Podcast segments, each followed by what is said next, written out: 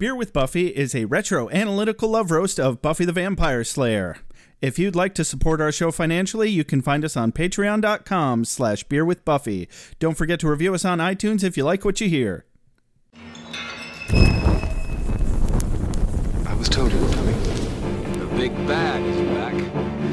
This time, I'm working on getting the clearance to come into the initiative. I've been thinking about the world.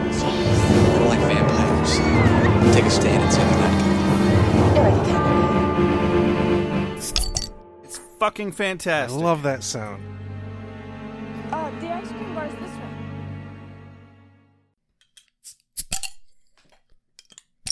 It's not as good. yeah, I've had better. Welcome to Beer with Buffy. I'm Josh. I'm Rex. And today on Beer with Buffy, we are reviewing Buffy the Vampire Slayer, Season 4, Episode 15, entitled This Year's Girl. Yes. So, yeah, stuff and things. Stuff and things. I gotta say, I was really fucking confused when I pulled this up because every all the episodes I have on my computer have last time on Buffy or previously on Buffy, and I it pulled up and I'm like, I know I opened the right file, but here it is showing me all this last season stuff, and I'm like, what the fuck?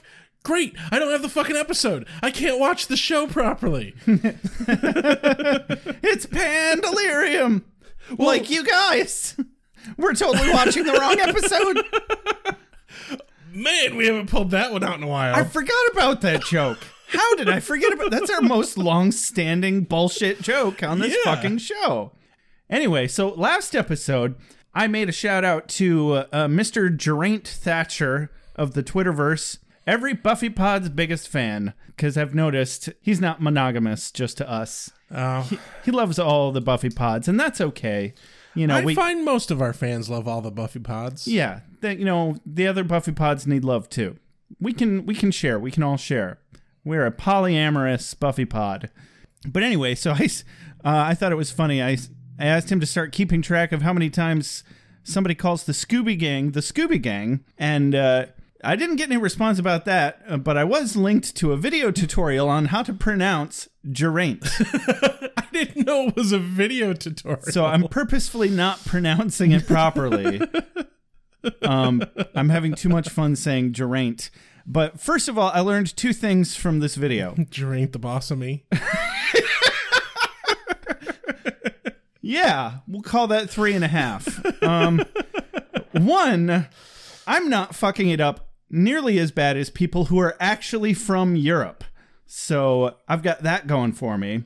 And B, I learned from this video that your name is pronounced egg pint because what? it was a terrible tutorial, sir, uh, Mr. Egg Pint. He, since at no point did he directly state that you pronounce this name thusly, followed thusly by pronunciation. That's how my brain works. But he did say it casually a couple of times, and I suppose I was supposed to contextually pick up that it's pronounced Geraint. Geraint. Yeah, not Gerarg, Geraint. So I was, so it's a hard G, and instead of ain't, it's ain't, which is Geraint. which is very Yeah, British. Yeah, that's Yeah, Geraint. You know, just imagine that you're making fun of somebody from the other side of the pond, and Geraint instead Yeah, of Geraint. it sounds very much like Grant. Yeah, but apparently it, it is Welsh for old man, which is neat. My name is Latin for king. My name is King. My first name, I don't even, I forget what Josh means. It's a biblical name. Other than to joke with somebody about something, which is perfect. I also enjoy joking. Speaking of joking. Oh, there was another thing I wanted to talk about. Oh god damn it. So Rex gave me a clock as a gift a few months ago, and there's a small story behind this. So I have this clock that I bought in college. It was with loan money, but I'm still very attached to this clock. you tend to be very attached to your things, honestly. Uh, just a handful of very important things, and this clock is one of them because I've hated having to move back into my mom's house as many times as I've had to. Um, I've been stuck there the whole time we've been doing this podcast, and at one point, my mom went into my room, probably to vacuum or something because she does that. And I had specifically told her, no, you can't have this clock. This is my clock. Yep. I don't need a reason to say no. I'm saying no, and you should respect that. She kind of grumbled and walked away. And then a couple months later, my clock showed up in the fucking living room. And I just went ahead and seethed about it for a few months. I, somewhere around six months before I said, I'm fucking taking my fucking clock back. And I put it back in my room. And I didn't even hang it up on the wall. I just stuck it in the corner. And my mom came home, and the first fucking thing she noticed was that her clock was gone. Joshua, you stole my clock. You mean my clock? Well, you weren't even using it, Joshua. it doesn't matter if I was using it or not. Mom, it's my fucking clock. And what I can never tell her is that I dubbed this clock my sanity clock long ago. Years, years and years, I've called this clock my sanity clock because my mom insists on always setting all of the clocks in the house 10 minutes fast because she's perpetually late. My brother did that shit. Fuck, I can't deal with it. I try to get every fucking clock in my entire living space as perfectly in sync as possible. Absolutely. I want back to the future level syncing of clocks. Ditto. but and every so every clock in the house is somewhere between 7 to 15 minutes oh fast. God. And it drives me fucking bonkers. Yeah, that would drive me So mad. I had this clock in my room that I always knew was set to the right fucking time. It was my sanity clock. And she stole my fucking sanity clock, Rex. Right. And that's why Rex bought me. Uh, well, and I hated that it ticked, but it was still my sanity clock. So he bought me a non ticking clock, which is amazing. And yeah, I just wanted to tell that story because I know a lot of you are really big fans of the mom synopsis. And I just thought you'd like a little bit of backstory on the mom voice, where it comes from, and the real life frustration that caused the mom synopsis to be born. Yeah. And if you're listening to this, mom, because I know that you know about this podcast now, and it's very possible that she could hear this someday. If you ever find two clocks hidden on an obscured part of the wall in my bedroom because you're vacuuming or whatever, And one that is not working. first of all, pay no heed to all of the used condom wrappers. Second of all, if you ever come out and say, Joshua, I see that you have two clocks. Does that mean I can have my clock back? No, that doesn't fucking mean that you can have my clock back. It's still my clock. Both of those clocks are my clocks, and you can't fucking have them. And what were you doing in my bedroom? you know, there's this whole boundaries and personal space thing. Oh, boundaries. Bullshit. That's new agey millennial shit. She's a boomer. What can I say? anyway. Yeah. How about that mom synopsis? Oh, right. I'm sorry. Uh, Joshua, shut up about the clocks. What, what are you doing, Joshua? Oh, you know, I just woke up from a nice little coma. Uh, is this your knife in my gut? Joshua, I would never use the good cutlery to stab you. You're right. That was silly of me. Hey, wait a second. This is the knockoff Ginsu set you picked up at the flea market. Like I said, Joshua, I'd never use the good ones to stab you. But you did stab me. I can neither confirm nor deny, Joshua. so, uh, Spike's doing well this episode. Look how helpful he's being. Seriously, were you paying any attention, Mom? No, you little asshole.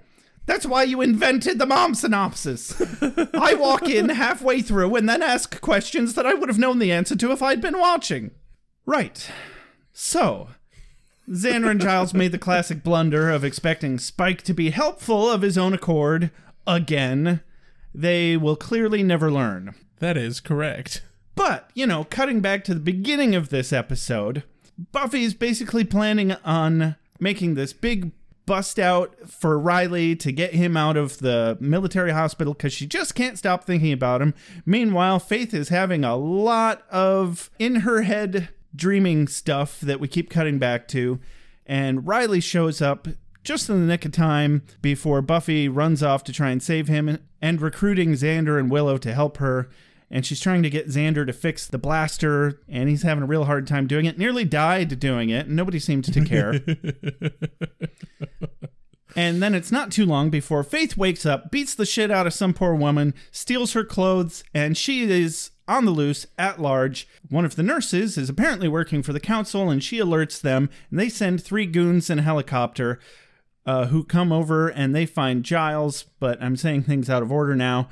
The, the rest of the episode becomes completely about Faith. Giles gets a phone call. It's for Buffy. They inform her that Faith is awake and she's missing, and that's a problem, especially since Faith was staring into the window at the time that she received this news. Faith shows up on the college campus the next day. They argue a lot about the same old shit that they always argued about before. Faith thinks Buffy's a big stuck up bitch.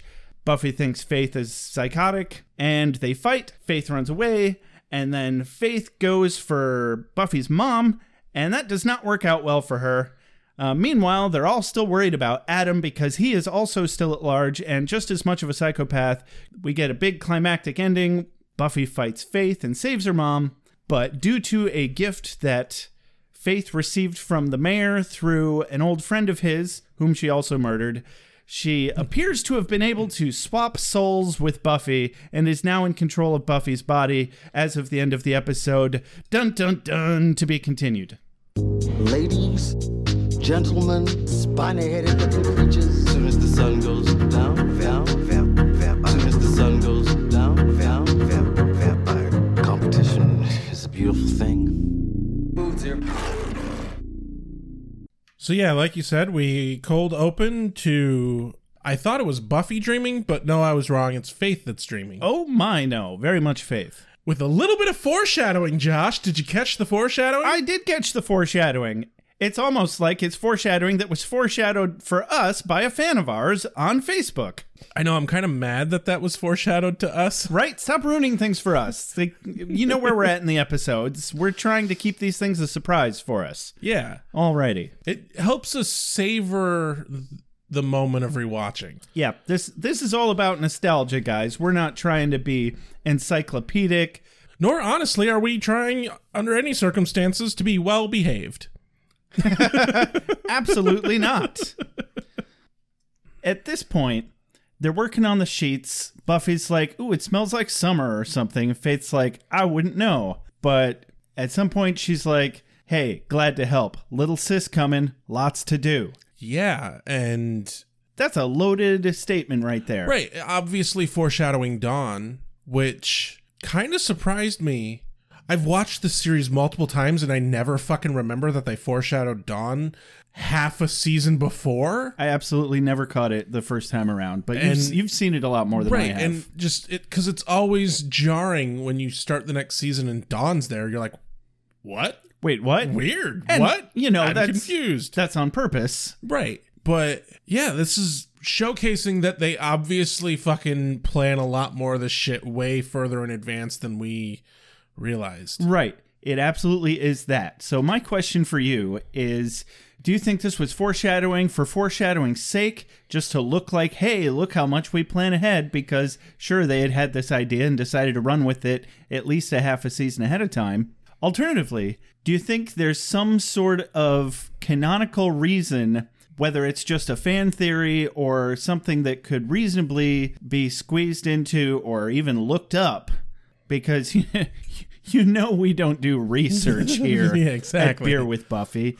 but I'm wondering is there some sort of explanation that this telepathic dream sequence between Buffy and Faith that would explain why either of them would have this information this far in advance that that is going to happen because i don't remember what the explanation was for dawn existing at all There is a history of the Slayers having prophetic dreams. okay So maybe this is just sort of that. good call It also makes me wonder like what is going on with Faith that allows her to tap into this one piece of information? I don't know. It's interesting. And I kind of do want to know if there's some sort of fan theory out there as to why Faith knows something of Dawn's coming, but no one else does. Yeah. So now that we've gotten there, fans, feel free to ruin all that kind of nonsense for us without actually ruining anything that's still yet to come, if you could. Exactly. So anyway, they're working on these sheets. They're they're fixing up this bed. Buffy's like, "Ooh, these sheets smell nice." Faith starts bleeding on them, and she's like, "Hey, stop stabbing me!" And cut to Faith's hospital bed. And I expected her to startle and come come to right there, but she didn't. No. And then we cut to the opening sequence. Then we go to Xander's place where Xander is trying to fix the blaster. And why in the fuck is Xander trying to fix the blaster? And why in the fuck is Willow not? They're still trying to pretend that they're relying on Xander's former soldier knowledge from that one damn Halloween episode. They've done it three episodes in a row now, and I'm like, guys, just stop. Just give it up. give it up. Just give it up. He's it's gone. Yeah, it's gone. And so he nearly electrocutes himself later in the scene. Well, I got a quote from Xander here. Willow's like, How about we just start pushing random buttons? and he says, It's called a blaster, Will. A word that tends to discourage experimentation. Now, if it were called an orgasminator, I'd be the first to try your basic button press approach. Me too, Xander. Yeah. Yeah. Now- Isn't there a movie? Ah, what is it called? It's like it's made by Trey Parker and Matt Stone. It's like the or, the Orgasma Ray or something. Orgazmo, Orgasma, I think Oh, is what it's called. But it, it's a dude who gets a gun that gives people orgasms. I never saw that, but I remember seeing the cover of it, Yeah, it, you know, back in the days it of video is video not a good movie. It is, however, a very entertaining movie. I bet it. Well, those guys are fucking hilarious. South Park's great for a reason.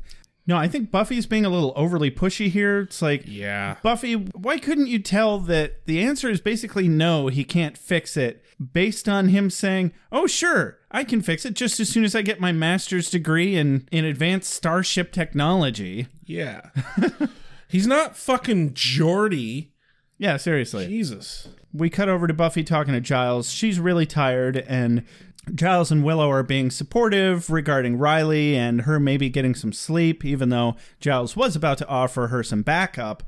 But uh, Buffy maintains she only needs to get the blaster working so that she can fuck up Adam when she finds him. Then Xander nearly sh- nearly electrocutes himself to death, much to the blase of the Scooby Gang. no one else even fucking notices and he's electrocuted and he's like shaking and he looks over at them like oh god guys they don't even notice and then he just kind of goes back to what he's doing he's like oh okay All right, back to fixing this thing, which, from what I understand, is the life of an electrician.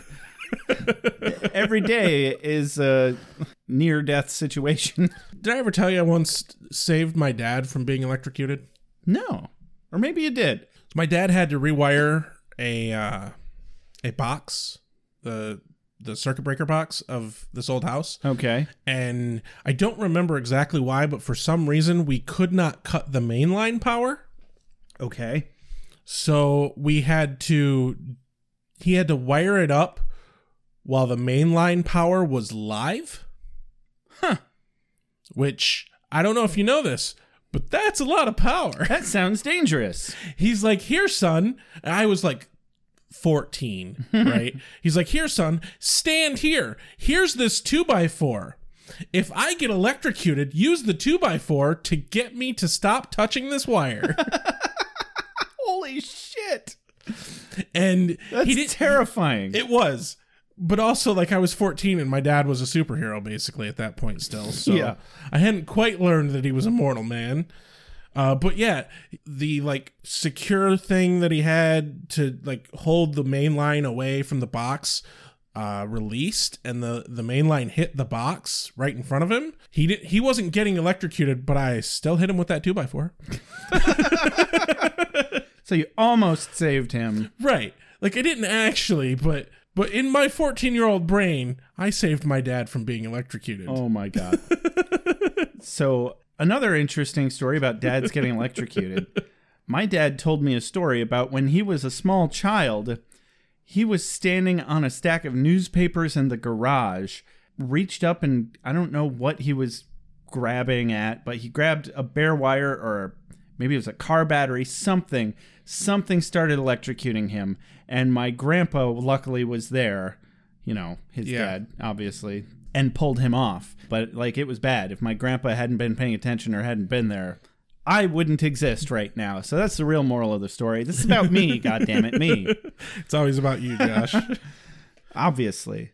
Anyway, so Buffy's really concerned about Riley still, mainly that they could be drugging, torturing, or brainwashing him. Then we cut off to Nipple Land of Marc Blucas.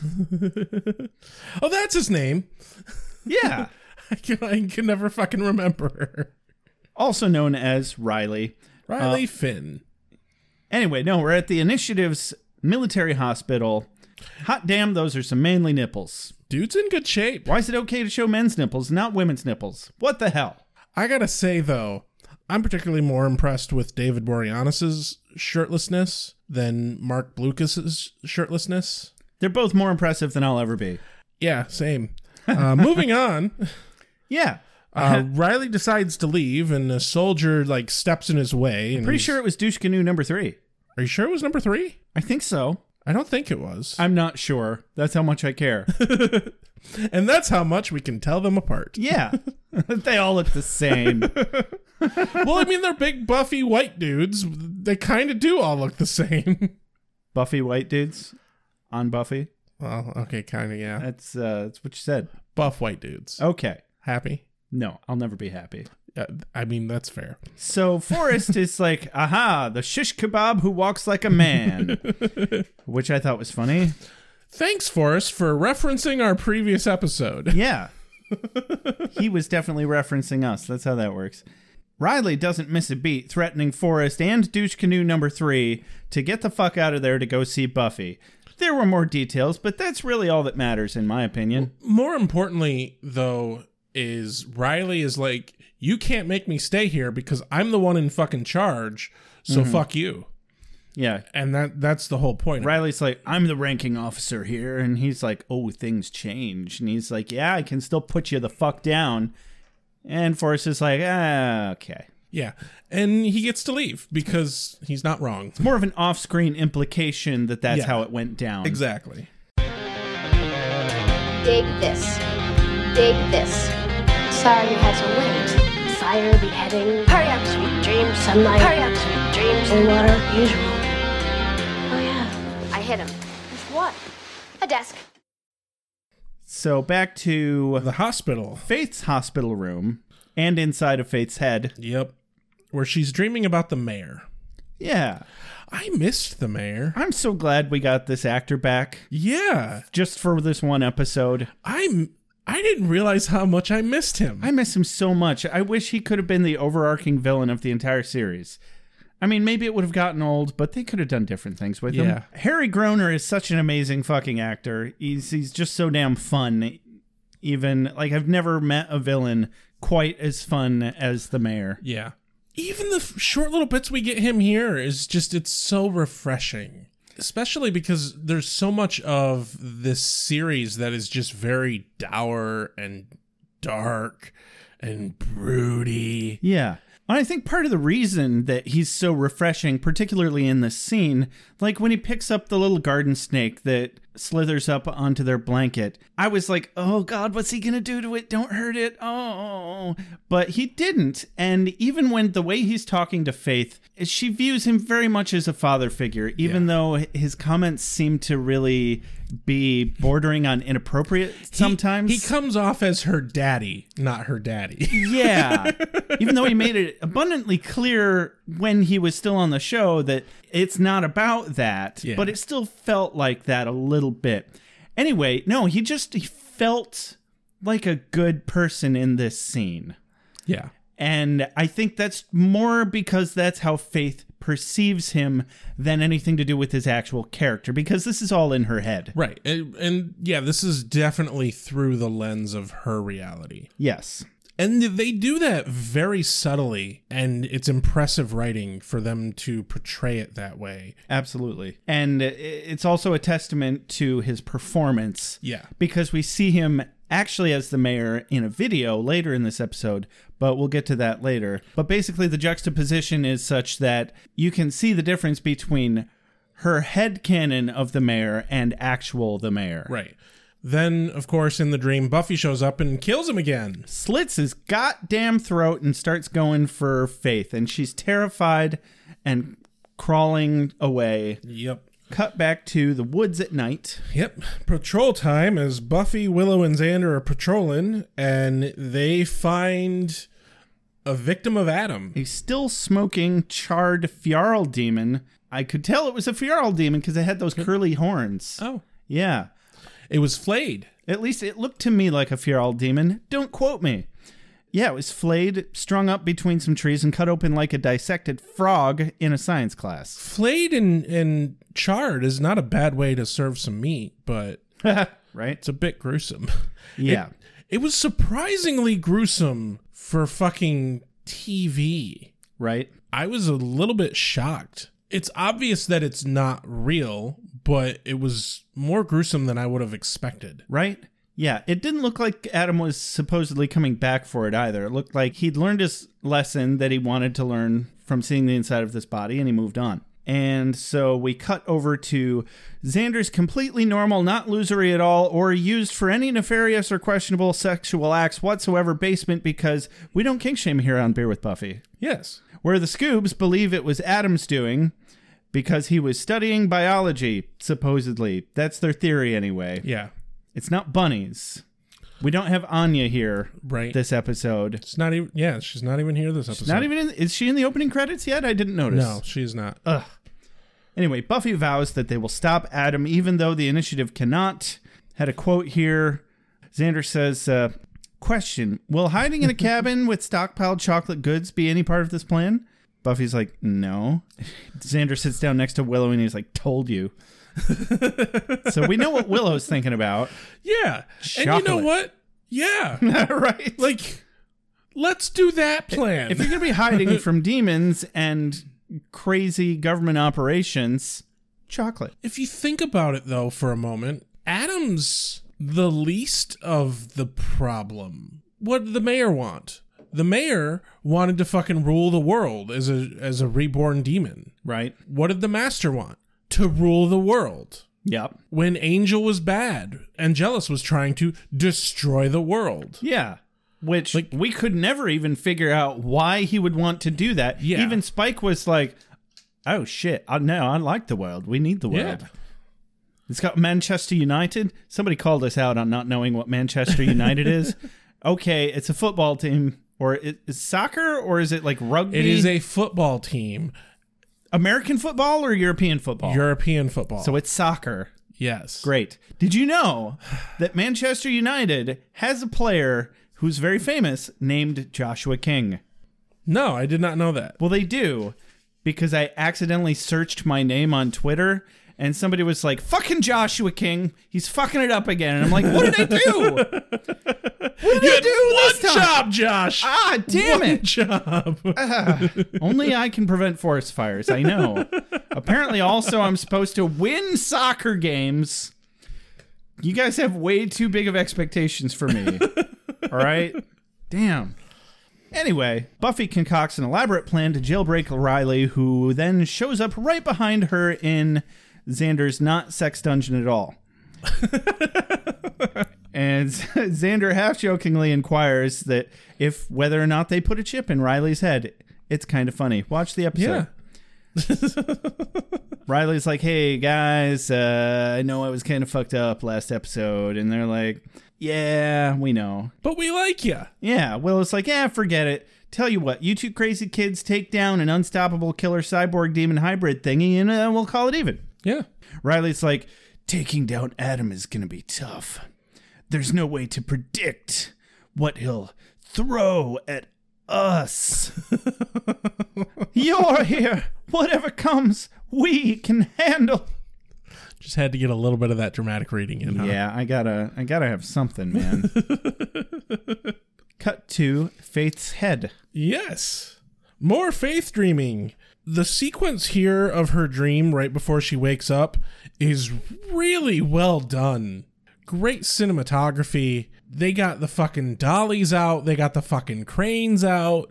Oh, They- right. They went all out with this. Yeah, this is some horror movie shit right here. Yeah. Like this poor girl. This actually really makes me sympathetic for Faith because this is how she views Buffy. Yeah. Uh, she's slowly stalking her with this dead eyed look on her face while Faith is running as frantically and as fast as she can, but she just can't get the fuck away from her like a fucking horror film, like Halloween. That's always been the scariest thing about slow zombies Yeah. and Michael Myers is they're slow, but you can't shake them. There is an argument for fast zombies being scary, but they're jump scare scary. Yeah.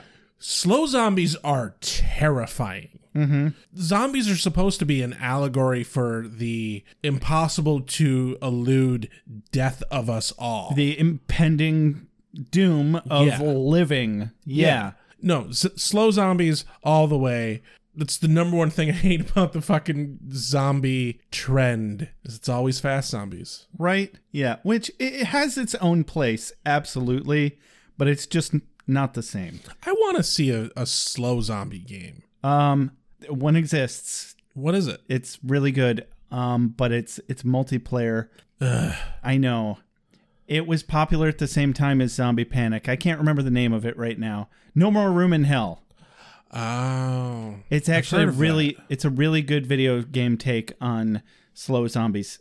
You might be able to play it single player. I'll check it out later.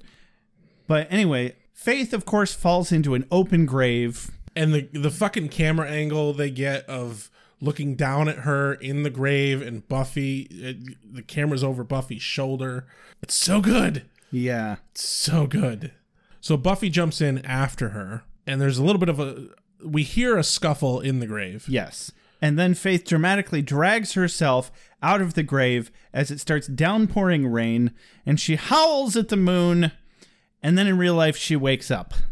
The camera angle that they did for uh, her, like looking up at the sky with the rain and everything, they stole directly from Shawshank Redemption. Oh, right? I was like, man, this is a trope. I've seen this before. But Yep. maybe it was just Shawshank. Yeah. Yeah, when Andy Dufresne comes out of out of the fucking sewer and rips off his clothes and he's in the rain and he drops to the ground and he's like, "Oh my god, I'm free." Yeah. They have that high angle crane shot looking down at him through the rain, and that's exactly what they fucking did here. And then old Andy Dufresne. Boy, he sure did crawl through a river of shit and come out smelling like roses. Fun fact: my fra- my favorite line from that entire movie is, "I'd like to think the last thing that went through the warden's head, aside from that bullet, was how did Andy Dufresne ever get the best of him?" Dude, that movie was my shit growing up. Like, it was probably wildly inappropriate for a child of my age, and that's how you get wildly, highly inappropriate men like me. I rank it as my number one all time favorite movie, period. End of story. It cannot be beat. For me, that's Groundhog Day, but I still concede, like, I can accept that as an answer. It's a perfect fucking movie. Couldn't agree more. But Anyway. we digress. On to Buffy. And so she crawls out of her grave. Wow, think you can take me? Thanks, B. Fancy free. Thanks, B. Fancy. Thanks, B.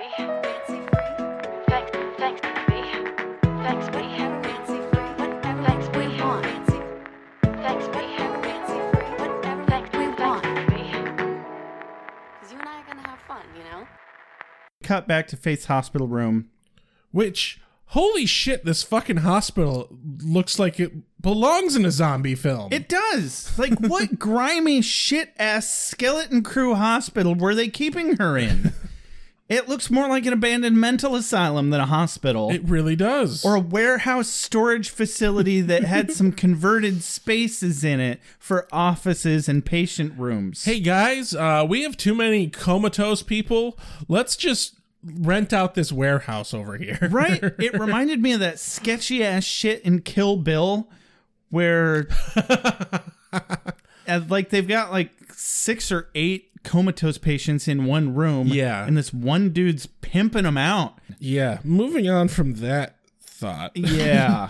so Faith staggers her kind of lost ass out into the hallway and there happens to be a girl there. If she had just been crawling on her hands and knees with her hair in front of her face, it would have looked like the ring. right. That's how bad she looks right now. So she runs into this girl who happens to know about Sunnydale High. Something tells me nobody in Sunnydale doesn't know about Sunnydale High. Okay, fair.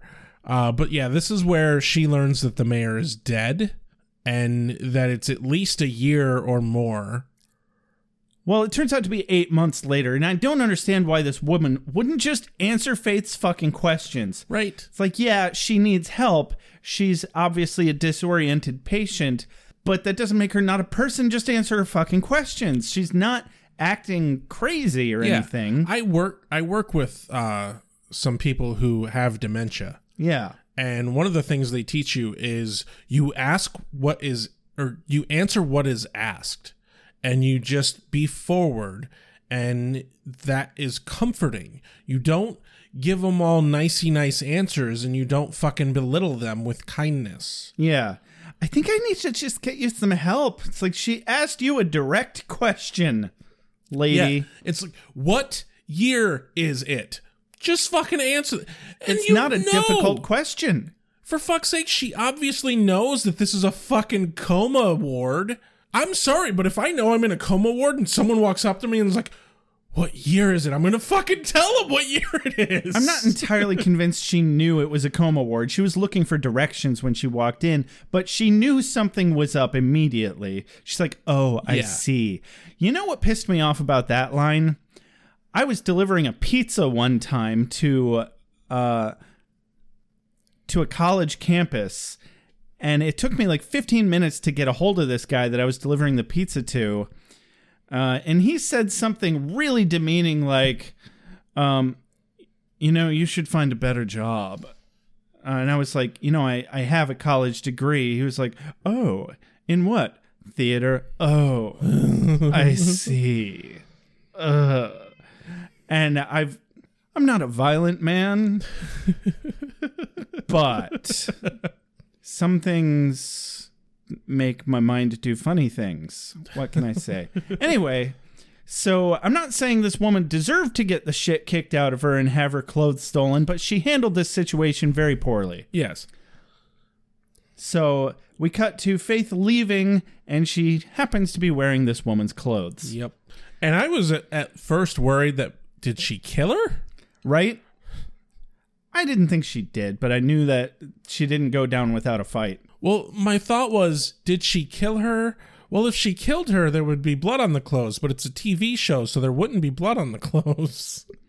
She definitely got severely beaten, as we were learned later, which was probably a bit much. yeah. It's like, come on, Faith. You're already losing our sympathy. Like, you had a little bit, and now you already lost it. It's gone. So we cut to the dorm where we learned that Riley had the scarf part of Buffy to hold him through the tough times. Oh, gosh. and that's all you really need, I guess. Yeah. Yeah, it's some seriously gushy, wushy shit here. Well, Riley's worried about what the fuck to do with himself because he doesn't know how to live without following orders. And given that he's been in the military for who fucking knows how long, that's kind of fair. Yeah, that's legit. But Buffy's able to commiserate rather well, and she relates based on her experience with Giles and the Council. I'm not sure that that's something Riley really knew about her before. I don't think he had learned anything about it. Certainly not on screen. But then Yeah. she uh, she swings up onto his lap and gives him a little cutesy lap cuddly moment, and she's like petting him, and he's like, "What are you doing?" And she's like, "Oh, just looking for brainwashy chips in your head." After she confirms that there are no brainwashy chips in his head, I've got Buffy's quote here, which I think, which I think really sums up this scene. You've been strong long enough, Riley Finn. I'm gonna help you, and we are gonna find this demon and we're gonna kill it together. And in the meantime, you're gonna stop torturing yourself. And he's like, You sure about that? it's an order. Which is a nice little callback to their conversation earlier in the scene. Yeah. I I did like uh, the slight exchange when she's telling him about the council, and she's like, "Oh, I got orders all the time," and he's like, "Ever obey them?" And she just kind of chuckles and is like, "Sure." The ones I was going to do anyway. Right? yeah, that's Buffy. That tracks. yeah. Cut back to the hospital. Faith's hospital, anyway. Yeah. So we got two hospitals in this show, but luckily we never go back to Riley's hospital. Which the police dude here is in shock and awe that this obviously slumlord of a rundown hospital couldn't possibly kept track of a fucking comatose woman who was they had been told they were she was never going to wake up. Obviously, this girl was completely incapacitated and probably had no health insurance. The mayor who was financially supporting her is dead. No more support there. And also, regardless of all of that, Mr. FBI douchebag, this is not the hospital's job. This is your job. If you needed that girl so bad, you should have posted somebody guarding her. It kind of begs the question though. I wouldn't be surprised if she had been in the hospital under Jane Doe. They don't know who the fuck she is. Right. We don't know if she has an official rap sheet or anything of like getting in trouble with the cops. I have no idea. Yeah, I mean, it's possible the mayor could have given her a, maybe a fake identity or just because they would have grilled him absolutely for information about her because he took a huge interest in her Yeah. at, at the hospital. So I doubt she was there as a Jane Doe, but she was probably under some fake identity. And given that a message from him gets to her later, Yeah. that means that he obviously set something up for after he was dead to watch her and keep track of her. Well, and that calls into question who the fuck does this nurse work for? Who picks up the phone in a moment?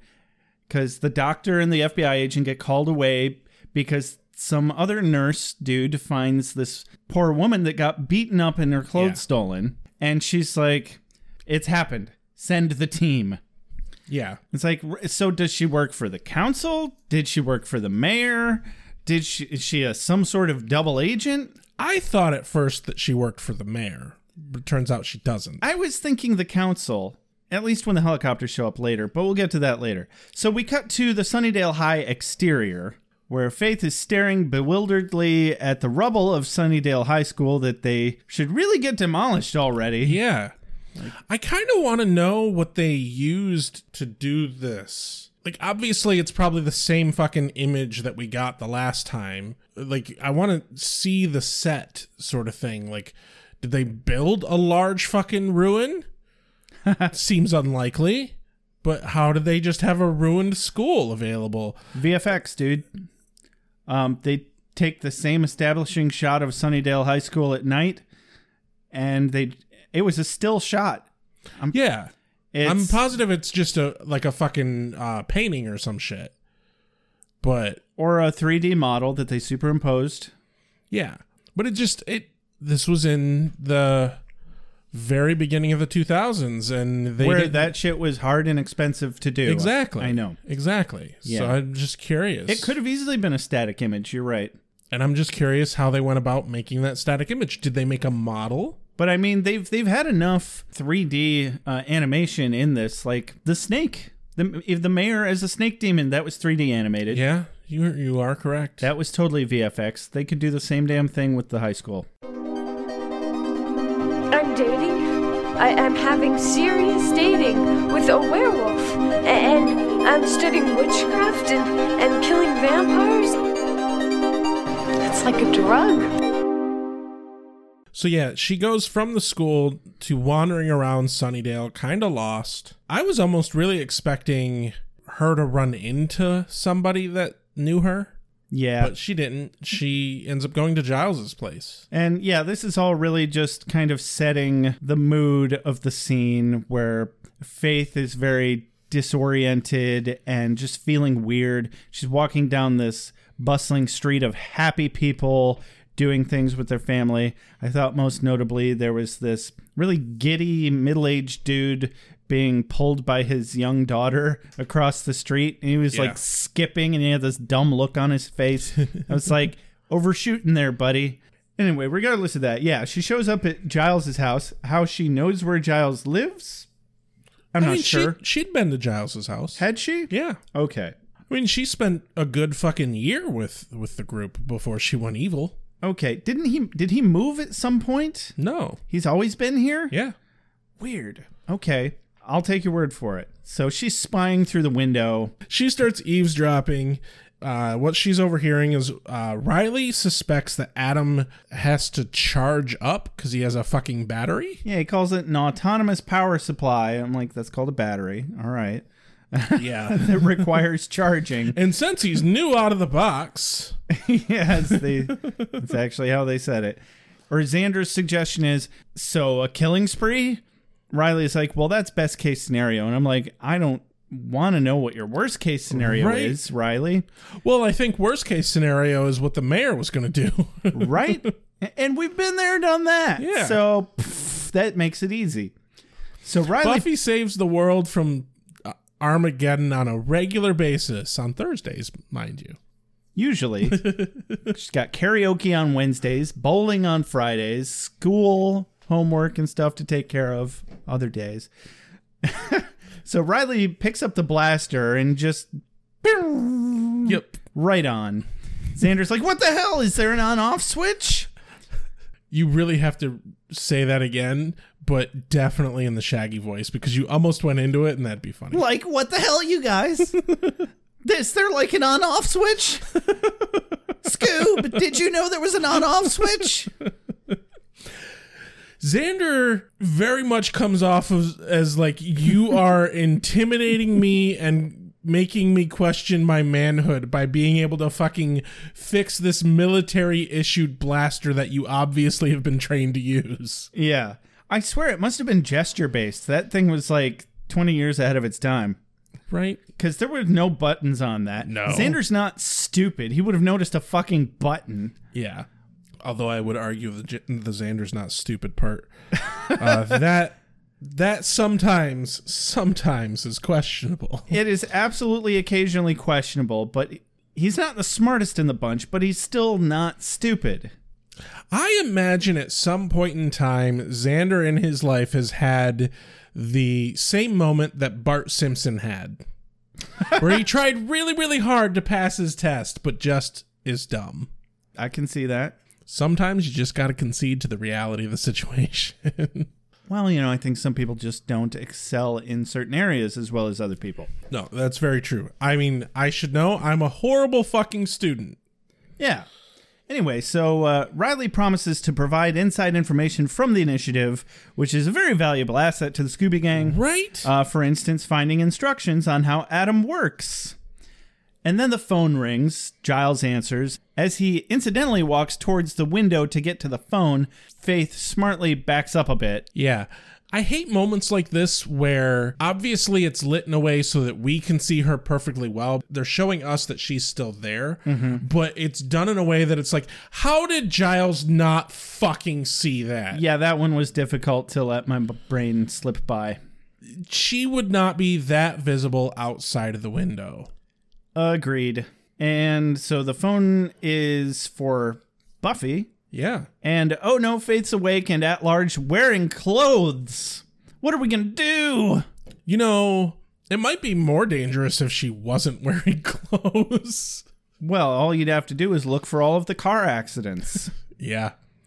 um, my favorite bit here is that Willow calls Faith's coma the funnest coma ever. right? yeah, with no lead in. no lead in. It's like, wow, that's rough, Willow. You're getting dark. to be fair, Faith was really fucking bad. Yeah. She needed to be not a danger to herself and others anymore, that's for sure. Yeah. Um, Xander, I think, really made an excellent point at the beginning of this conversation. He says, Well, I'd say this qualifies for a worst timing ever award. Because I'm like, wow, Adam wasn't a big enough complication. Is this really the appropriate time for us to throw Faith back into the mix? Now, I can't remember what next episode entails, but at this point in time, I would expect that it's only inevitable that eventually Adam and Faith are going to team up. See, I'm thinking. I know they don't do that. that I mean that arguably makes sense kind of I don't think Adam is the the type to play well with others but neither was Faith before she teamed up with the mayor Yeah. Anyway, I think they're going to end up recruiting Faith to help them take down Adam. I have a, a pretty good idea of what happens in the next episode. I'm saying this because I know for a fact that this does not fucking happen. I just think it would have been really fucking interesting for Faith to end up going to Adam and being like, I think she could have successfully talked to him and convinced him to keep her alive purely for information. Interesting. I think that is an angle that would have been fantastic. He's he's very logic based. Exactly. And I think I would have liked the play to of turning Faith from maniacal psycho killer that she is to more of a mastermind kind of character. I think that would have been a brilliant move that they didn't take. Her I don't want her to experience redemption. I kind of like her being the bad guy. I agree, but I feel like it's moving more towards redemption. I know. I but I don't remember at all what happened, so it's going to be a surprise. Right. And if we don't respond immediately to posts that are clearly spoilers in our Facebook group, don't take offense. You feel free to discuss whatever you like, but don't be offended if we don't respond immediately. So yeah. Anyway, the Scooby Gang are are talking about Faith, and Riley's just sitting there with that fucking shit-eating, goddamn cheesy ass face of his. Well, I, I liked that uh, small portions of this conversation brought up exactly what I was already thinking. It's like, is this really the time to bring back Faith? And uh, Willow is like, well, what about Adam? And Xander's like, well, I'd hate to see the pursuit of a homicidal lunatic get in the way of pursuing a homicidal lunatic. Right. And I'm like, okay, good. They at least broached the topic for a moment. Yeah. So they thought of that and they were like, yeah, we're going to do it anyway. Their response reads what their response should be. They know more about faith.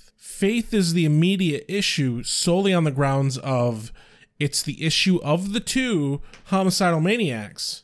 It's the one they can deal with. Absolutely. They don't know enough about Adam. They can't find Adam, so they have to deal with Faith right now. Mm-hmm. That's like hierarchy of needs for fuck's sake. right? And I had a quote of the day here. Willow says, What about the council? Xander says, Been there, tried that. Not unlike smothering a forest fire with napalm, as I recall. I completely missed that I, line. I enjoyed the the verbal imagery of that line. it's very good. and later in the conversation, Giles says, uh, perhaps there's some form of rehabilitation we just haven't thought about. Referring to Faith, I think. Yeah, because it turns from Adam to Faith very abruptly. And Willow responds, and if not, ass kicking makes a solid plan B. Solid plan B. Which is pretty much the uh, the whole point of this conversation is time to kick Faith's ass. Yep. And so we close the scene with cutting to Riley with his fucking cheesy ass face going, Who's Faith? yeah. They made a very good point of keeping his face out of this scene Yeah. once they started talking about Faith, and then they cut back to him reminding us that he's still there, and I'm like, oh right, he doesn't know anything about Faith. I will give Marc Blucas some major acting cred chops, fucking brownie points here. Boy, does he fucking play the cheesy Iowa boy so perfectly. He does. It, he sells it exactly as it should. Almost enough to where it just makes me think that he's actually legitimately from Iowa. right? I was wondering, based on the title of last episode, Goodbye Iowa, I was like, wait, was that all just a story? Was that a fake backstory for Riley's persona and he knew it all along? No, he's actually from Iowa. Yeah. If he's still being genuine in this episode, absolutely. Um, so that makes me wonder why did they call it Goodbye Iowa? Yeah, I don't know. And they say young people don't learn anything in high school nowadays, but um, I've learned to be afraid.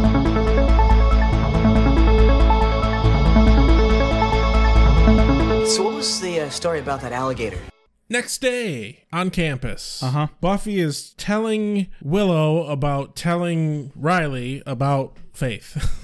Yeah, exactly. like, I get why they do these sorts of things, but it feels ham handed to me. but it kind of expedites the process, I feel like. And so basically, she's like, Well, I kept it on a need to know basis. I vagued up some things and I kept any information about Angel on the down low just because I had shit to do, not because she's trying to hide anything from Riley. And I'm like, okay, I'm glad they established that because otherwise, the thing that Willow said about, oh, I'm glad you had such an honest relationship with Riley uh, would have been a concern to me. So Right. they're, they're mainly being like, hey guys, by the way, we did fill him in and it is not a detriment to their relationship moving the fuck on. And so the other big thing we get out of this conversation is that her patrol last night yielded zero results of finding Faith. Yeah, the pressure is definitely high. I tell you, if I were her, I'd get out of Dodge post hastily. All of a sudden, there's Faith, and she says, "You're not me." Dun dun dun. Commercial break. And we cut back to people arguing, and sometimes the police show up. Faith immediately gets five stars in Grand Theft Auto. I didn't really take down oh. many details of this conversation because it's the same old shit. Yeah, it's Oh, Buffy, you're so stuck up. Oh, Faith, you're so broken. there's there's no fucking conversations that can happen at this juncture between Buffy and Faith that we haven't heard for an entire fucking season worth. right. But my favorite part is Willow is like inching her way to get behind Faith to hit her with her backpack. Right. And let me tell you, college student means that that backpack is full of fucking books and a dangerous fucking weapon. But no, obviously Faith is too fucking good for that. She's still on point with her Slayer skills, absolutely. Which I was kind of wondering. I was like, you did just come out of a coma. Right. Like your muscles very much. Her bounce back has got to be fantastic, though. Yeah, but I mean, even as, and that's the, like the only thing holding her up at this point because your muscles atrophy when you're in a coma that long. So Buffy tries to reason with Faith. Faith goes on a diatribe about Buffy forgetting about Angel, the guy she tried to kill Faith over, and then the cops show up. Faith runs and knocks the cops over and escapes over a wall. Buffy runs to the wall, and it's like Faith's obviously just hiding behind the fucking wall. My favorite part, though, is after they start fighting, Willow hits Faith with the backpack. right? Yeah. and then Buffy grabs her and reels her back into the fight before she's able to take a hit on Yeah. Willow. Yeah. So that worked it's out. excellent. I mhm. loved it. But yeah, Faith gets away. Cut back to Campus inside. where Willow and Tara are doing some reconnaissance about Faith. And I feel like this was more about filling in Tara on the Faith situation. I think it was more about informing us, the viewer, just how into the information circle Tara has become. That as well. Because Tara still has not actually fucking met any of the Scooby Gang. Oh, you shit, you're right. but she knows all about them and willow is divulging a lot of fucking information about the scooby gang Heavy amounts of trust. it's it's showing us specifically the level of intimacy between these two characters It runs deep, very very, very deep. but my favorite part I, I have two two lines from this as they're talking about scoping out campus trying to find faith tara looks to willow and says so recon until nightfall? Willow replies with then the ritual hiding begins. Yeah, with chocolate. with chocolate. It was implied. yes. The other part that i really like willow specifically says to tara you'll be safe with me. I don't know if you were paying attention to tara's face at all when willow said that I'm always paying attention to Tara's face. I can't look away. It's so awkward and yet pretty at the same time. I yeah, it's that's called good acting. I It's think weird. when Willow says that to Tara, it really shows Amber Benson's acting chops because the just the expression on her face is just giddy. The feeling of she expertly portrays outwardly, visually, how Tara feels so giddy about this person that she's obviously in love with, saying, I'll protect you. Mm-hmm. It's very subtle, but it's there and it's excellent acting. I particularly enjoyed the moment where she's like, you know, I'm not really good at the. it's just this horrible punching motion, and Will is like swimming. Yeah, it looks like dog paddling with fists. Like if you were trying to punch anybody with the way she was doing the fist swinging, you would hurt your wrists yeah, a lot. A lot, a lot. and you wouldn't hurt them at all. Like it's hurting my wrists just making the motion right now. It's really bad. Oh my god. Willow says, "Don't worry, we're sure to spot Faith first. She's like this cleavagey slut bomb walking around going, "Oh, check me out. I'm wicked cool. I'm 5 by 5." Which I Oh my god, yes. Tara's response is 5 by 5. 5 what by 5 what? See, that's the thing. No one knows. I didn't write that down and I regretted not writing that down. I really appreciated that part for two reasons. Uh, I'll get the heavy part out of the way first. I feel like Willow uses the word slut more in this TV show than I don't think I've ever heard anybody else in this TV show use the word. She only uses it in reference mainly to Faith and maybe Cordelia once. Yeah. Like, and uh, it kind of makes me go, Willow's not quite as woke as she should be Yeah. in the writing of this episode. And if I could change one thing about the series, I'd prefer that she never used the damn word once. Yeah. Because what does that even mean? I am part of an extremely fucking progressive uh If he does say so himself. And he does.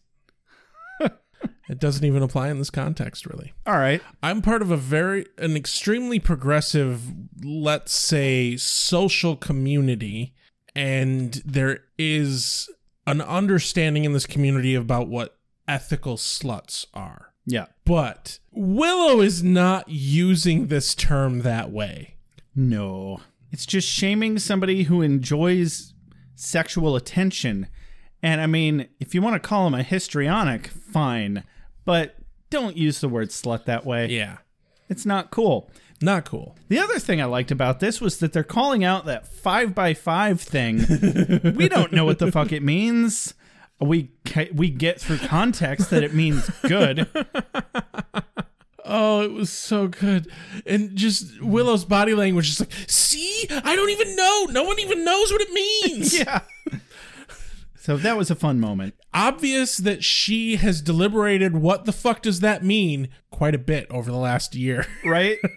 yeah, it definitely implies that there's a lot of behind the scenes discussion about that. So we cut to the next scene, which is outside on a street at nighttime. Where Xander is not doing a very good job of hiding the fucking blaster under his trench coat. among other things. And he won't shut up because he thinks he had some sort of effect on Faith. Oh, God. Giles is very dismissive, rightfully so. Yeah. And yeah, that fucking We have taser. history. No, you don't, Xander. you don't have a history. You were there. You're nothing but a currently breathing, living dildo for her purposes. right? And uh, is that a taser sticking out of your trench coat? are you just happy to see me? or are you just happy to see Spike? Huh? It's Huh? been a while since Spike has been in the basement. You know, there it has. that's that's why Anya's gone. That's why it's no longer the. It is a not losery at all basement where any nefarious sexual acts are happening. Yeah. So they hear a noise in the alleyway, and oh, thank God, it's just Spike. They're both visibly pleased to see Spike. Oh, thank God, it's just Spike. You know, I'm visibly pleased to see Spike, so I can agree. Absolutely, but he's been trying to teach them time and time again. Just because he's got a chip in his head doesn't make him not evil. Yeah. So feel free to fill in any lines that aren't Spike. Well, I only have his punchline. All right. But just fucking shoot. Well, they explain to Spike the Faith situation. He's like, oh, all right, uh, tell you what I'll do then. Head out, find this girl, tell her exactly where all of you are, and then watch as she kills you. and their faces are just fucking priceless. Like, why would you do that, Spike? why would why would you betray us? I'm so hurt. it's like, can anyone of your damn little Scooby Club at the dang Geraint, that's another one. I'm sorry, Geraint. Scooby Club, at least try to remember that I hate you all. Just because I can't do the damage myself doesn't stop me from aiming a loose cannon your way. and here I thought the evening would be dull. And then Xander's like, "You don't even know what she who she is." And obviously Xander's already given him all the information he needs to find her. Oh, uh, dark hair, this tall, uh, name of faith, criminally insane. I like this girl already. Close I don't know if we get any Faith Spike interaction, but I want it, damn it. I was expecting it by the end of this episode, and it hasn't happened yet, but it's a two part episode, so we'll see. But I love as he's walking away, Xander turns to Giles. Is that the punchline you were talking about? We're dumb. We're yeah. Well, I mean, The look on Giles's face is he's just so awestruck at their own stupidity. yeah. And I mean, Xander's technically dumber, but Giles should have learned his lesson last episode, and Yeah. he didn't, which is hilarious to me.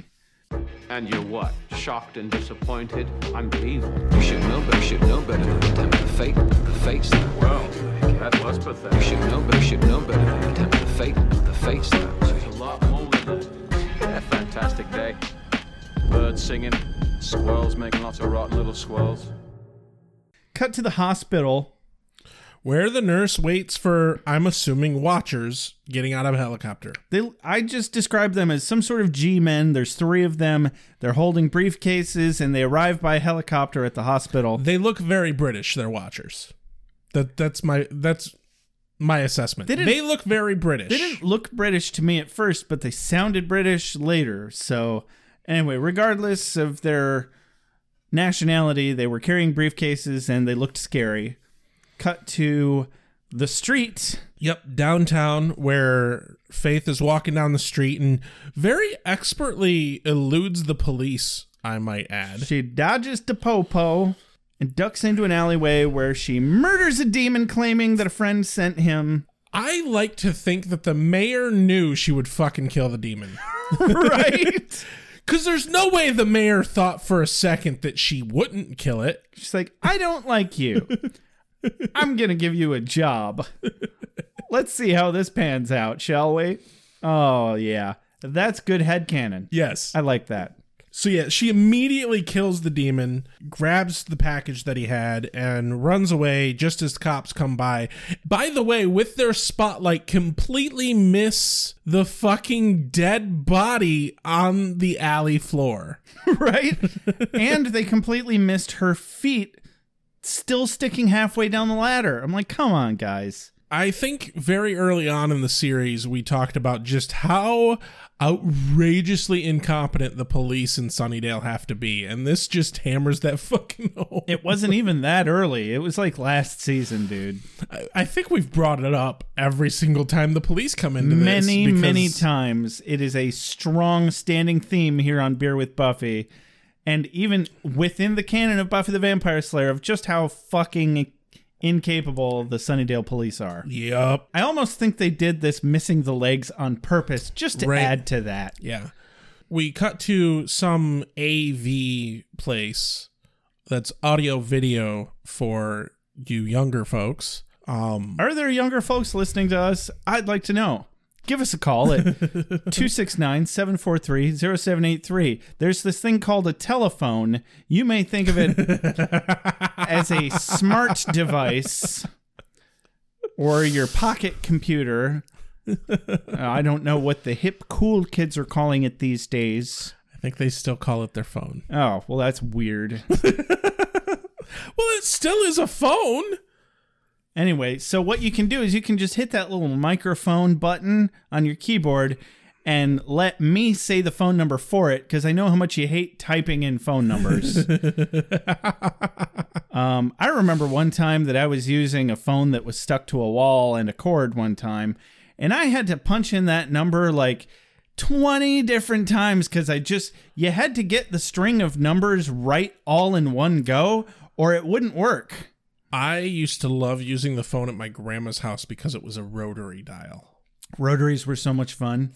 I miss them. But- I have actually legitimately thought because they make Bluetooth rotary dial phones.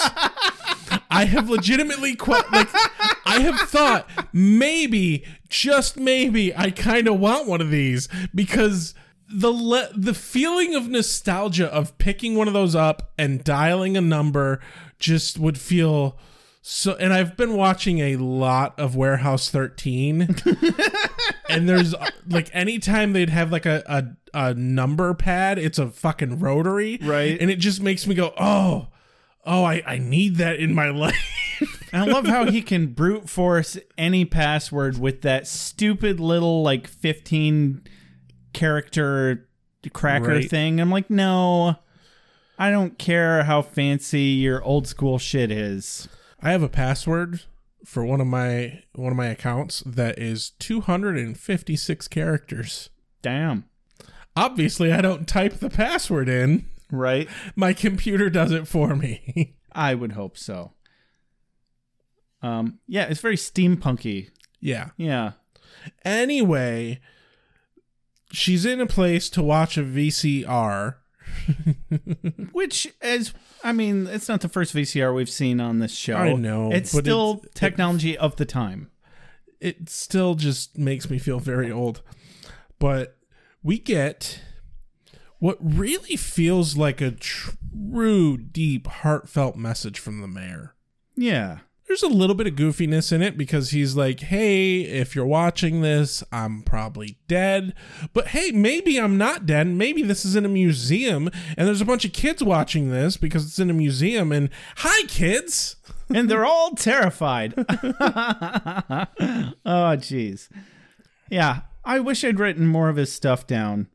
But I mean, just watch the episode. There's a lot of good material. It really, yeah. It's a performance that cannot be done justice in our podcast. Definitely So not. I'm just I'm not even going to try. Go back and watch the episode if you haven't. At least one or two of our listeners have been telling us that they really enjoy listening to our episode first and then watching the episode of Buffy. yeah.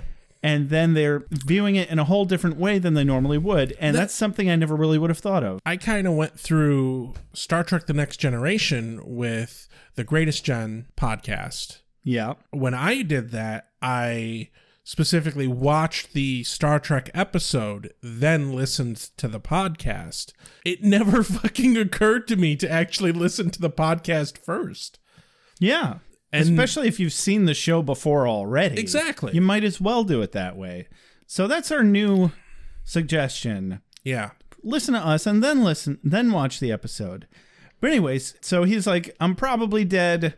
The world is definitely changed by the time you wake up because he knows she's in a coma at this point. Yep. And it's definitely not going to be a change that's in your favor, Faith. But here's this gift, and it turns out to be some weird gizmo that's probably some sort of weapon. I thought it was going to be some kind of like brass knuckles because it definitely has rings, three I rings. I thought it was going to be like a thing you like put on your hand, you put the rings on and the like wearing it like she does in the show where it's on her palm and it was like a fucking like energy blaster thing. Okay. Yeah. I think that'd have been cool. It would have been cool, but we're we're gonna hold off on telling you exactly what it was. Unt- I mean, I already kind of ruined it in the mom synopsis.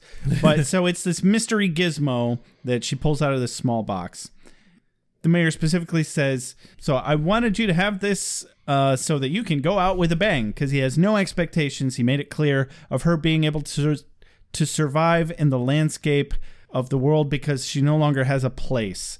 Her only place was with him, which I think is horribly conceited of him. I mean, they don't exactly have a healthy relationship going on here. No, they absolutely didn't. So this is all par for the course for the mayor's manipulation tactics. And that's what I meant when we were talking earlier about the way she views and perceives him versus how he Yeah. actually is. And that is a great example. because we saw the previous scene where we were seeing the mayor through her eyes, and now we're seeing the mayor as he was.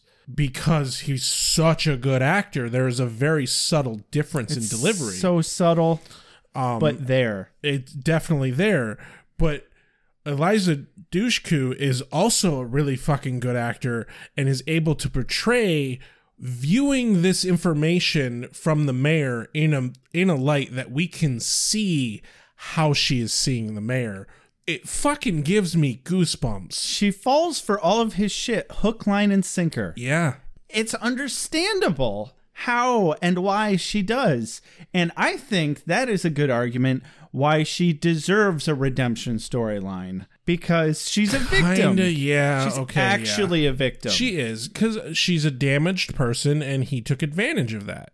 Well, the the simple truth was is even though she is the Slayer, even though she does have all this quote power, she feels in her daily life completely utterly powerless, and he gives her that feeling of power there you go. he solidifies the image of her. She feels lost. She feels completely out of place. And in him, she is able to see herself through his eyes and sees something that she cannot see otherwise. I buy that. In a way, in a creepy, creepy way, the mayor is doing something good. Sh- He is stabilizing this person who needs it mm-hmm. but his motives behind why he is doing it are all horrible and evil. Yeah. Nobody is just one thing. Yeah, he's evil, but I think he did legitimately care about Faith also Yeah, in his in his own fucked up way. Buffy, you made some bad choices. You just might have to live with some consequences. This isn't over. If I have to, I'll go all the way to the mayor. So we cut to Riley's room. He's having a little difficulty understanding the gravity of this situation with Faith. Buffy points out that he can't fight right now because he's injured, because he's trying to be like, Well, I'm here for you, Buffy. You know, except in that way. She throws a ball and he's like, Ah, just catching the ball. He can barely even do that. So Buffy's like, Riley, this isn't a joke. There's a criminally insane woman out there with superpowers who thinks that I'm responsible for ruining her life which is absolutely Faith's perception of the situation. Exactly. Exactly. And I think that is the quintessential moment of this scene that sums up and makes things stick in Riley's head why this is a real problem. Yeah. More importantly, like Riley, think of how badly you can't kick Buffy's ass when she's holding back. Yeah.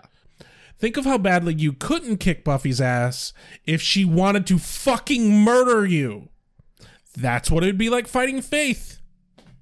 You're fucking dead. That's the end of the story. The only reason that no one else in the fucking Scooby Gang is dead is because Faith can't fucking stop herself from trying to torment them. Yeah. She fancies herself this genius and she keeps getting caught in the middle of her hard air quotes genius plans Yeah. like is about to happen. You know, a season ago she was trying to steal Angel from Buffy, but she just didn't have the chops. No. And it's aggravating and I get that, but still, you know, stop being a horrible person. So then immediately, of course, we cut back to Buffy's house. Not Buffy's dorm, mind you, Buffy's house where we see Joyce. And we haven't seen- Joyce's house. Yeah. It's really just Joyce's house. I mean, it's still Buffy's house. Hmm. She gets her mail there. That uh okay. But holy shit, we haven't seen Joyce all fucking season. Yeah, it's been a minute. So Faith Hi, wa- Joyce. Yeah, how are you doing? Faith wastes zero time in knocking Joyce the fuck out. And I can't imagine why. Uh, I can't imagine why Joyce has an aneurysm and dies less than a year from now, huh?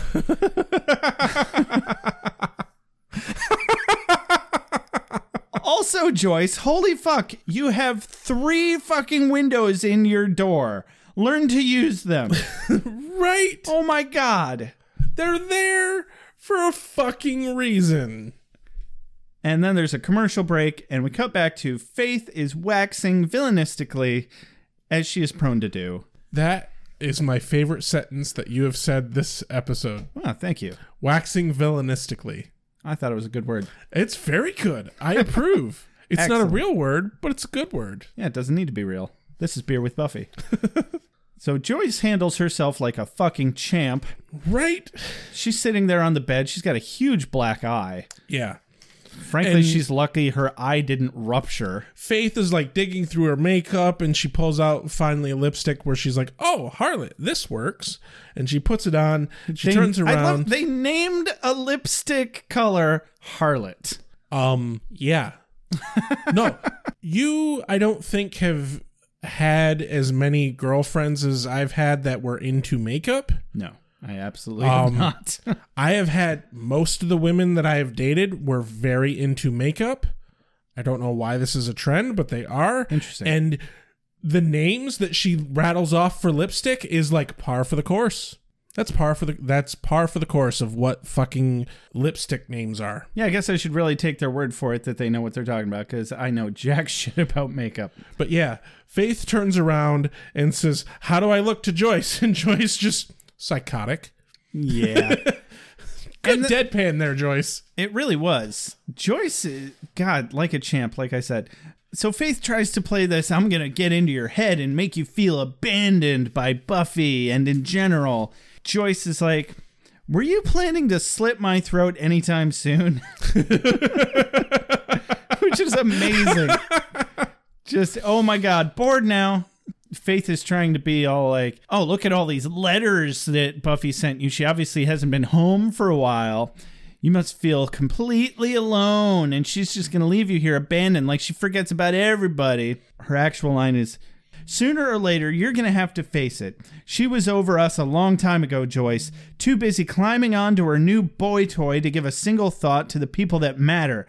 I mean, you're her mother, and she just leaves you here to die. Me thinks that uh she's projecting a bit. What? Faith never does that. right. Because this exact moment, Buffy crashes through the window and Oh yeah. Oh yeah. Buy Kool Aid, everybody. Uh, they're not sponsoring us at all, but they No. should. They should. And she tackles Faith, and she's like, "Hi, mom. Hi, honey." Just did the very exact thing that Faith was making it seem like was a completely hopeless scenario. Yep. And they fight. So yeah, fighty, fighty, fighty. Quick cut to Giles's place where obviously watchers are like, "Hey, Rupert." Dun dun dun. Hello. Did you say hello? No, I said hello, but that's good enough. Uh, back to the fight, and let me say, nothing, and I repeat, nothing demolishes a house the way two Slayers fighting demolishes a fucking house. I don't know. Have you seen Charmed? Their house gets destroyed in like every episode. I haven't actually. yeah, I know. Um, I have no desire to. well, two Slayers or three witches and demons. Yeah. So- but damn, like Faith is pulling drawers out of the buffet and throwing them at fucking Buffy, picking up everything. It's like, oh look, a salt shaker.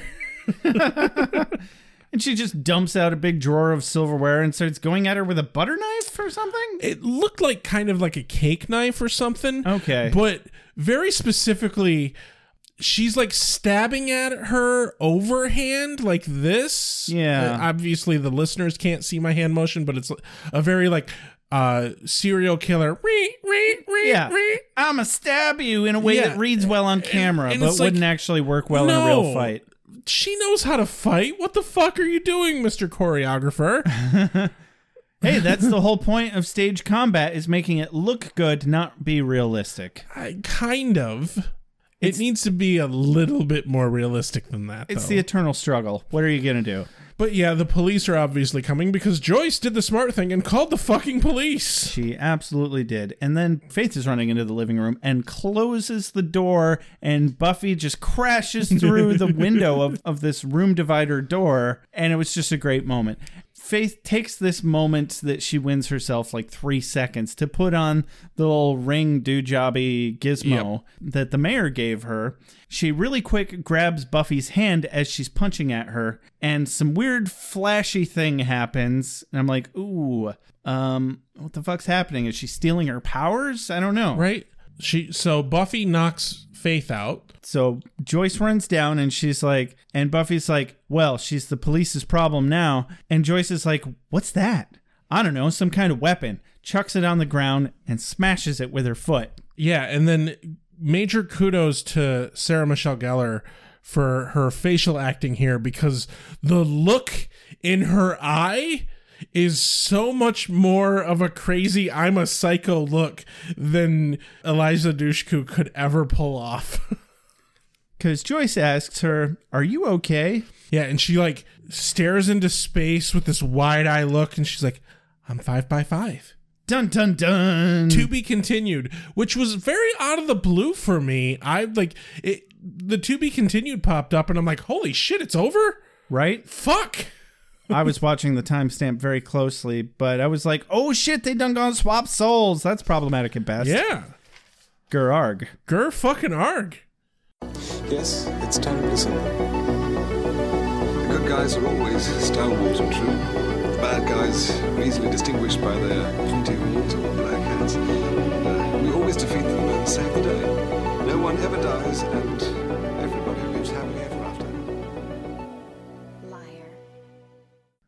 What's your quote of the day? All right. My quote of the day, Rex. I'm going to have to give it to Joyce. Were you planning to slit my throat anytime soon? Delivery as well. Like, not just quote, but also excellent delivery. Absolutely. You know, we give a lot of fucking quotes to Xander and Willow and Giles and Spike and maybe Riley at some point. I don't think we've given any to Riley, but who fucking cares? Buffy, everybody, all the main characters. Yeah. Joyce has been on the show a long fucking time. And at the very least, because Kristine Sutherland has been on this show a long fucking time, as many issues as I've had with the character, because obviously I have mommy issues, but regardless of all of that, Kristine Sutherland deserves her damn props Yeah. as an actress on this show. She came in for this episode and fucking brought her A game, for fuck's sake. Yeah, and she always does. Yeah, exactly. She really always does. And damn, she really had a pair. Like like Faith said in the in the episode. So this one goes out to you. Yeah. How do I look? Psychotic. yeah, I, I loved that. That's my honorable mention, by the way. Okay. But my actual quote of the day, I'm giving to Spike. Okay. Can't any one of your damned little Scooby Club at least try to remember that I hate you all? Absolutely. That was a great one. The whole scene with Spike was gold. Yeah, but that encapsulates it. It, it encapsulates it and it wraps it in a little blanket and it snuggles up to it. And it's just so good. So how'd you feel about this episode, Rex? I fucking loved it, actually. yeah. I like any episode that when the end cre- when the end credits hit, I'm like, holy shit, that's over, because it had me the whole fucking time. Yeah. It's really hard with watching the episodes in the fashion that we do for this this podcast to truly get pulled into the episode mm-hmm. because I'm having to pause it and take notes and everything. But when an episode is so good that it pulls me in despite the fact that I'm pausing it and taking notes, that's impressive. Yeah. And this episode unquestionably did it. And let me tell you, there are no throwdowns that are as satisfying as two Slayers going at it. Absolutely. You know, I think this was a great episode as well.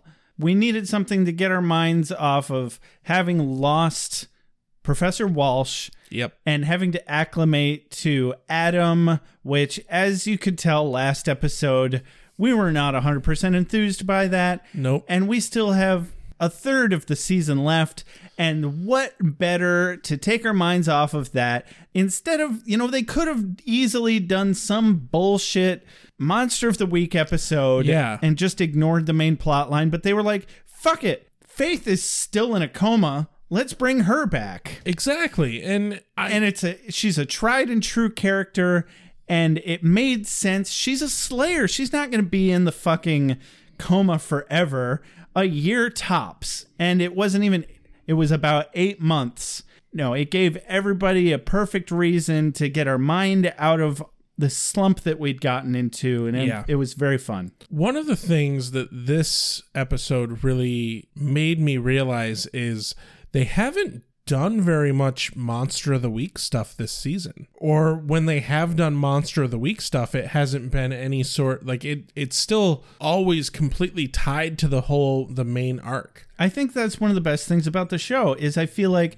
the more the show progresses, the less they need to rely on that crutch Exactly. of Monster of the Week.